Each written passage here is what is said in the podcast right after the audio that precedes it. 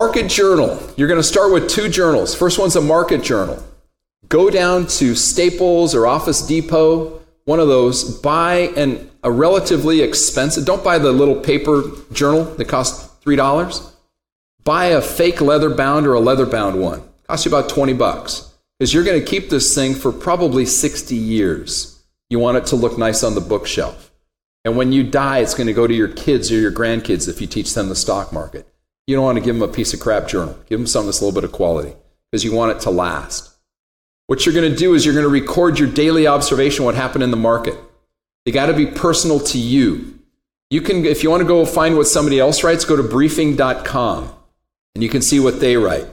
Don't write what they write because that's not your journal. You're just copying their journal. When that person moves on to another job, then you won't know what to write. Write your journal. When you start off, you'll be clueless. You won't know what to write. Perfect. Totally what I expect. Over time, you'll get better at it.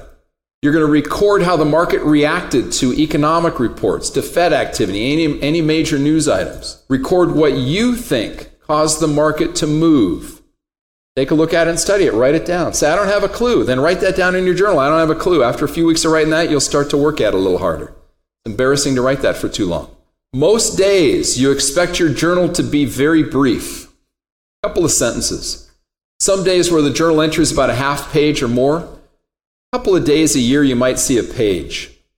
And you'll know on those days because that's when the, when the stock market is the headline news, it's the day you're probably going to be writing a lot more in your market journal when you have the big movement days. What you're doing is your, your goal is to develop an understanding, a sense for the market. It's going to take time. You don't need to be right or wrong. You're just jotting stuff down. Record your personal thoughts. Be very patient. You're going to get better at time at this. Marriage. I want you to get married to three stocks eventually. What do I mean by married? What you're looking for is you want it, ultimately, your long term objective is to have the majority of your stock market wealth invested in a portfolio of long term holdings spread out over about 12 names. It's going to take you decades to get there. It'll take a while, assuming you're starting with 2,500 bucks. Going to take a while. What you want to do is get very comfortable with maybe three of them in your long term holdings to the point where you can tell driving in your car down the freeway, you hear some news event. And they say, uh, Fed Reserve announced interest rates are going to rise. Or GE had this happen, or IBM had that happen, or something else happened there. And you just you turn to the person in the car beside you, go, you know, IBM's going to drop 50 cents on that. How you know that? Why? I don't know. Just studied this stuff enough, I can tell. But how do you know? Just looked at it enough, you just get a feel for it. The easiest, the analogy on this is I've never been in the car with you, have I? No, not her, you. Never, right? I know her enough, I know her name. I know her enough, she's female, so I know she's a person. I know I can say something that will piss her off. And I know I can say something that will not piss her off, make her happy. It's just human nature, right? Just common sense. What I don't know is if she's an animal lover. I have no idea.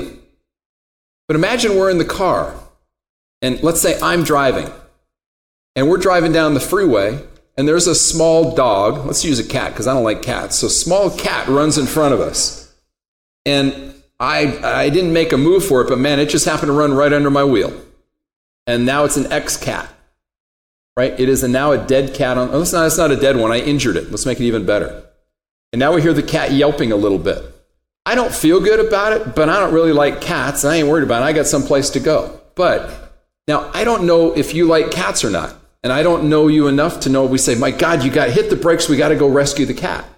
Some people will say, you got to do that. It's just the right thing to do. Other people go, that's really, let's get going. We got to go.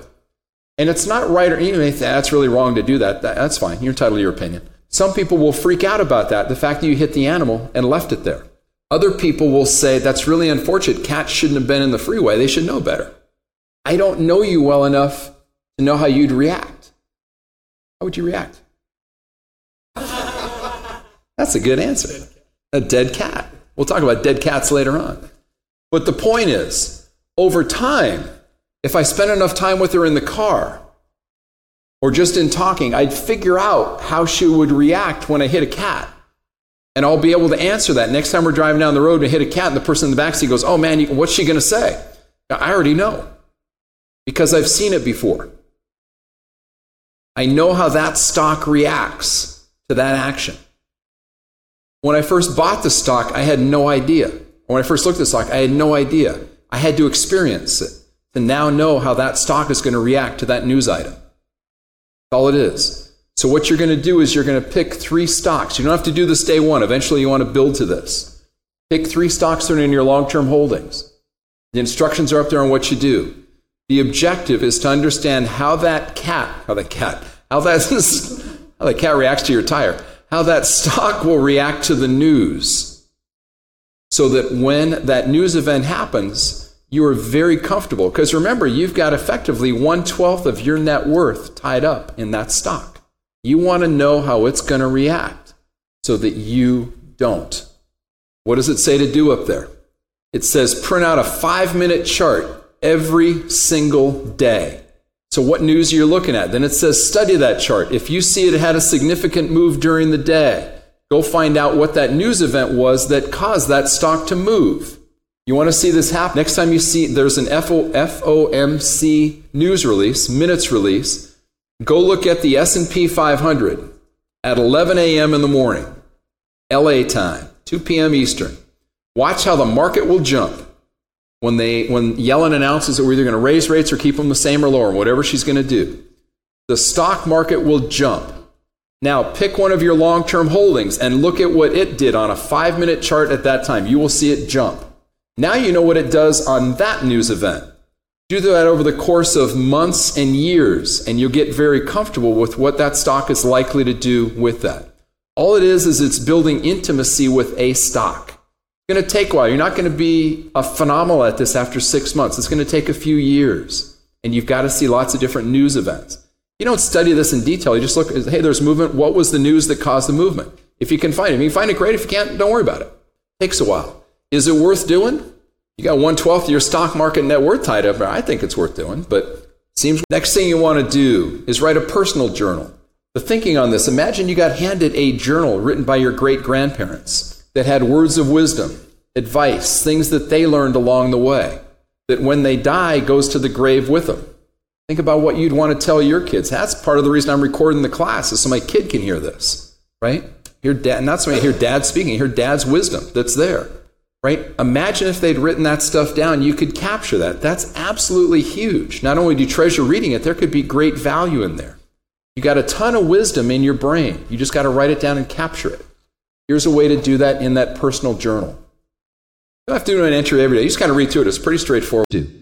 What you want to do is this. When the curiosity is so strong, you're trying to figure out why I tell you to buy the options that I do. Go find a couple of stocks that are incredibly volatile. So in today's environment, I've got Google, Baidu. I don't think I would put Apple in that group. Tesla might fall into that group. But these are going to change over time. Stocks will lose their, their volatility periods what you're going to do when you see one of those stocks set up at the time of year that you expect it to have a very long move, which would say in front of the fall season. We'll cover that in a little bit. When you see the setup, so you get a 3x on ABC volatile stock, then every day for the next two, two-ish weeks, you're going to do the following exercise. You're going to print out the options chain for two months out and then again for five months out. Print out the entire options chain on this very volatile stock. You're doing that anyway if you're doing what I told you to do by tracking your trades. But now we're going to add one other feature to it. What you're going to also capture on that is delta and gamma. You say, like Denise was asking, where do I find this info? Different brokerages have it in different spots on the options chain. It may be you just need to look at it and write it by hand next to all the options. If you got to do it that way, don't complain too loud. It's going to take you 10 minutes. It's not a big deal. If you can print it out, print it out. So you're going to capture delta and gamma. Do not whine about it. This is it's incredibly cheap compared to spending thousands of dollars in a class. It's an easy way to figure this out. Just shut up and row. Grab the oars and pull. So you're going to capture delta and gamma. And again, you want to do this just in front of a 3x because now we anticipate the stock's going to move. So at least I, I know that I'm going to get some movement off the stock. So after the two week period, when you've captured all of that data, delta, gamma, as well as the stock price movement, and now you, and you've printed out the entire options chain. Then what you're going to do is pick one option. So if you did this, let's say we did this in early October, right in front of the fall season, when we expected the market to rise. We do it on ABC volatile stock.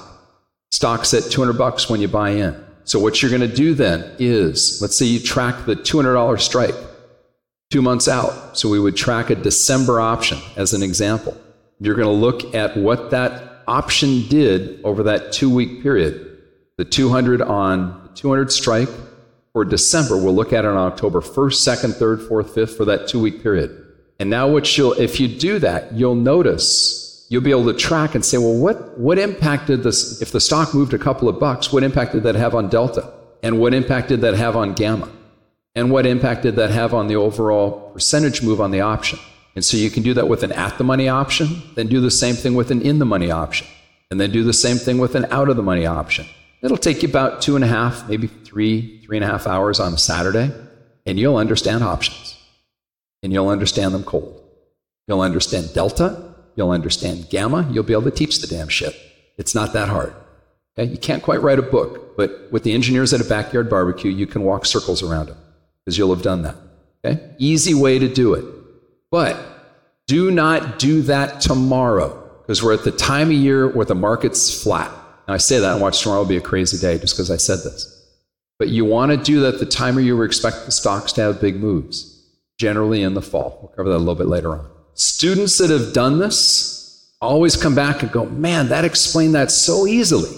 And they'll say, you know what? You were right. If I just buy a 70 Delta, I get the best returns overall. I know. I told you. But now you understand it. And you go, man, I could have saved myself a lot of time. I know. But most people want to figure it out for themselves. The way that you can track that, and it's very simple, it's incredibly effective, it'll improve your results dramatically. Most of you won't do it, but it's incredibly effective. Dramatic improvement in your results if you'll do it, and most of you won't. Let me say it again. It's very easy. it's incredibly effective. Dramatic improvement in your results if you'll do it. Most of you won't. What you do is this when you enter a trade, immediately print out all the charts the weekly, the daily, the 233, the 55. Notice on there it doesn't say do a screen capture. This is not something you put in Dropbox. Print out the chart. Make a hard copy print. Go buy a nice laser printer. Buy an extra toner. Buy a boatload of paper. They got it on sale all the time at Office Depot and Staples. Print out the charts. Then on each and every single chart, you write down three things, three paragraphs. You write down everything that you see. What do you see on the chart? So you're going to print out the weekly. What do you see on the weekly? Write down what you see. Then you're going to write down what you know. What do you mean, what do I know? Well, maybe you know that earnings is coming up. Maybe you know that there's an economic report coming out. Maybe you know that the S&P chart is going up or going down. Whatever you know that has an impact on that as best you can. And then the last part's hard. This is a little, what's the right word? A little touchy feely. You write down everything you felt when you entered the trade. What was going on in your head? Were you cocky? Were you arrogant? Were you confident? Were you scared to death? Were you in a bad mood? Were you in a good mood? Did your dog just die? Did your kid just do well? Spouses arguing? Who knows?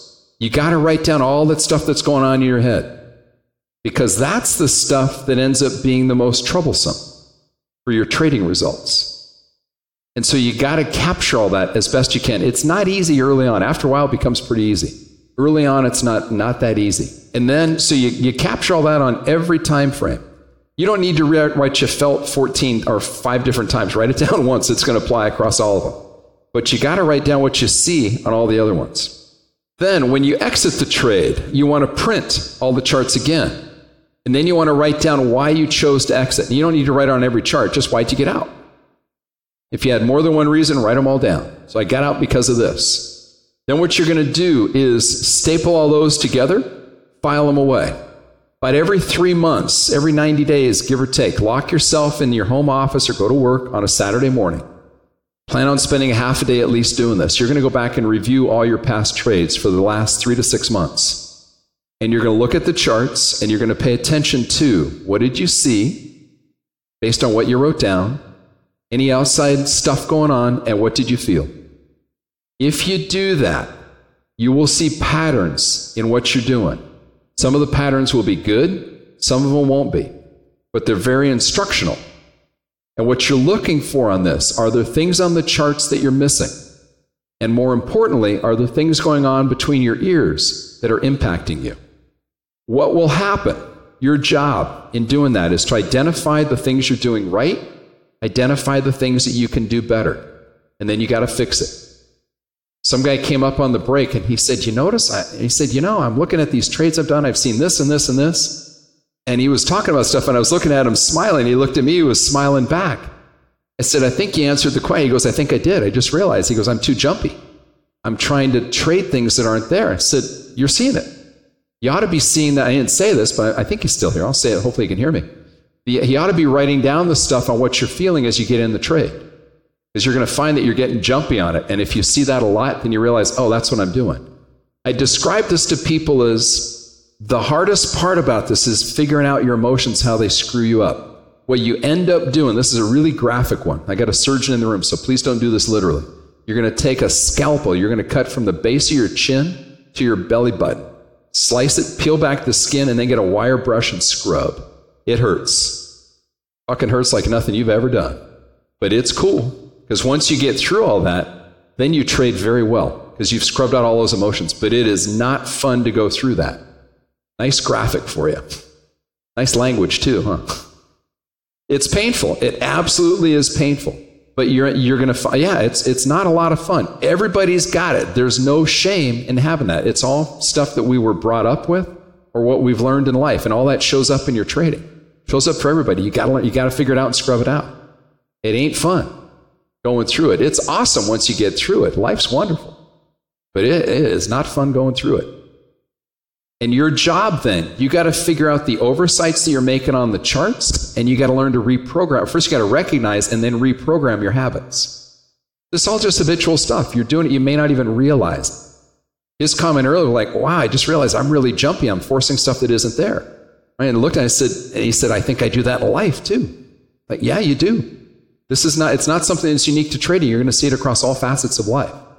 So, metaphorically, you got to cut yourself, metaphorically, not realistically, you got to cut yourself open and scrub.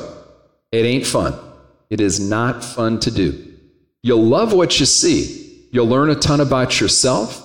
You'll learn a ton about others. The biggest benefit I get from teaching is watching all you guys learn through your stuff. And I get to look go, oh, yeah, I've been through that. I ain't doing that anymore. Or I see stuff that you're doing. It's like, ooh, I'm doing that a little bit too. So it actually works out great. For, hell, I should teach the class for free because I learned so much from you guys watching just the coaching stuff. Learn a ton. Incredibly helpful.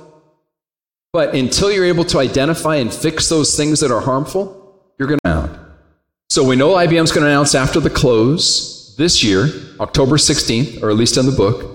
Now what I do is I can go back a year ago and I can see, oh, look at that. They announced also on October 16th of 2012 on October 17th of 11, October 18th of 2010, and October 15th of 2009. What I can do now is either go look at a chart and back up the charts and look at the action leading up to those dates that I've got listed, see if you see a historical pattern.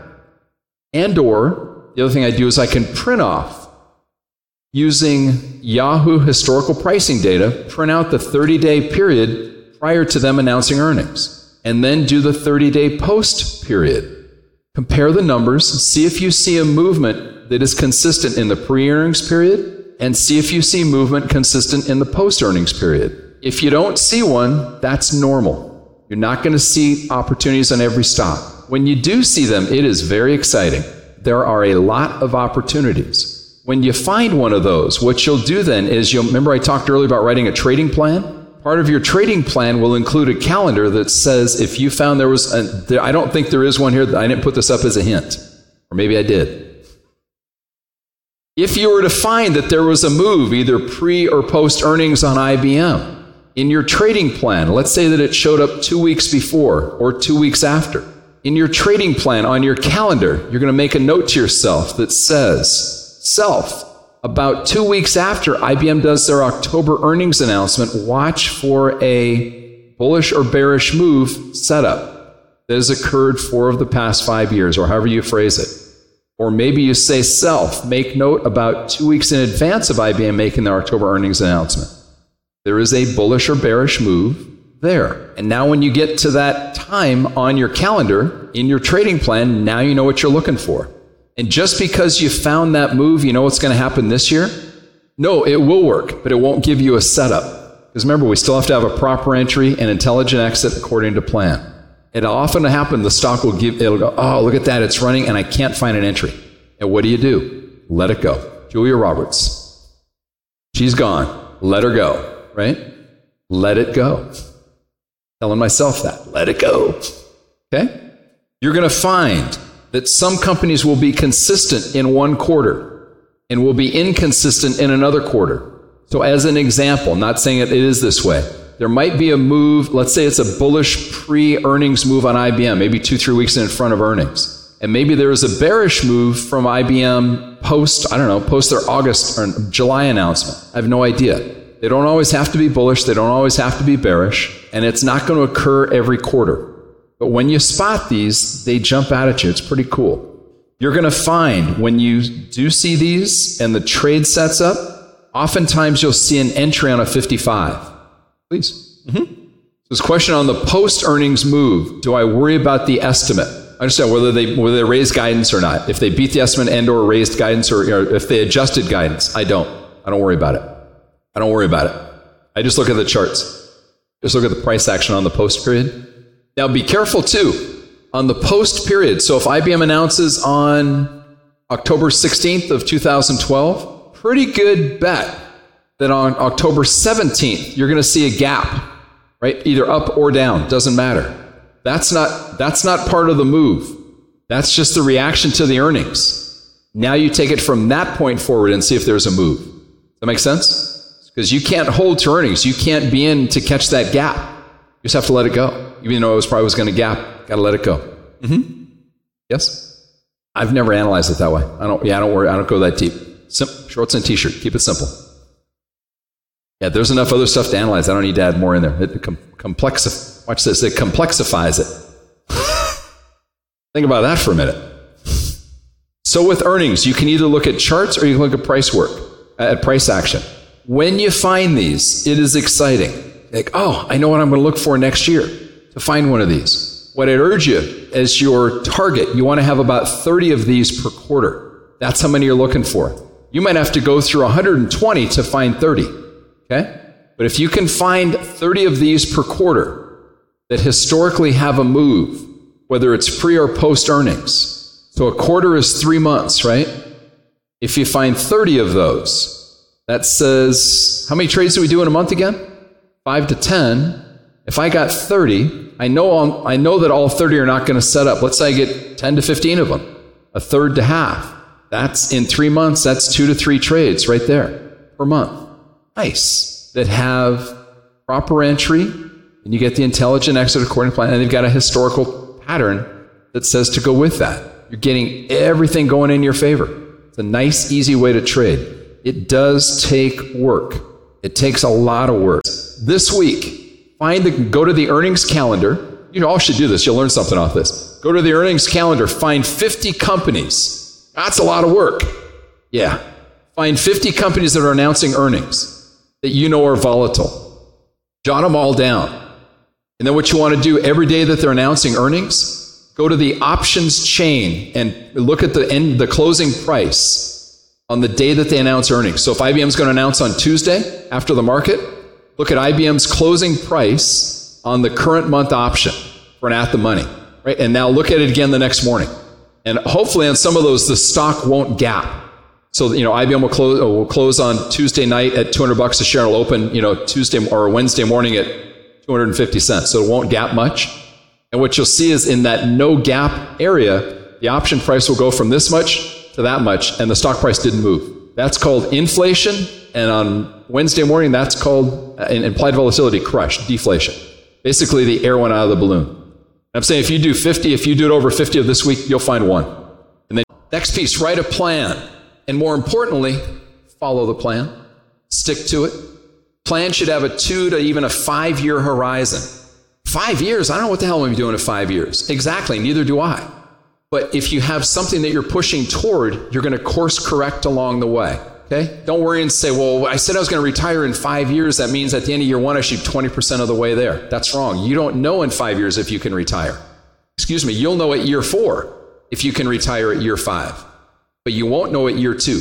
Every month, do a review of your current results, compare it to your plan, figure out what you did well, figure out what you didn't do right, correct it so that you don't repeat it again next month. That's how you're going to improve.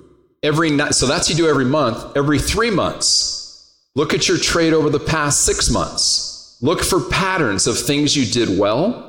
Look for patterns of things you did incorrectly. Figure out what the issue is on things you're not doing correctly. Identify it, fix it.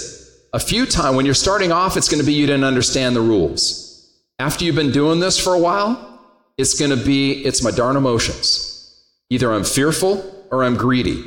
And if you'll write down on that trade log, like I told you to, everything that you know, everything you saw, and everything you felt when you get in the trade, it's easily identifiable. Not so easy to fix, but easily identifiable. And then that's the fun part where you get to take out that wire brush. Just before you put that wire brush, you got to cut yourself from your Adam's apple down to your navel.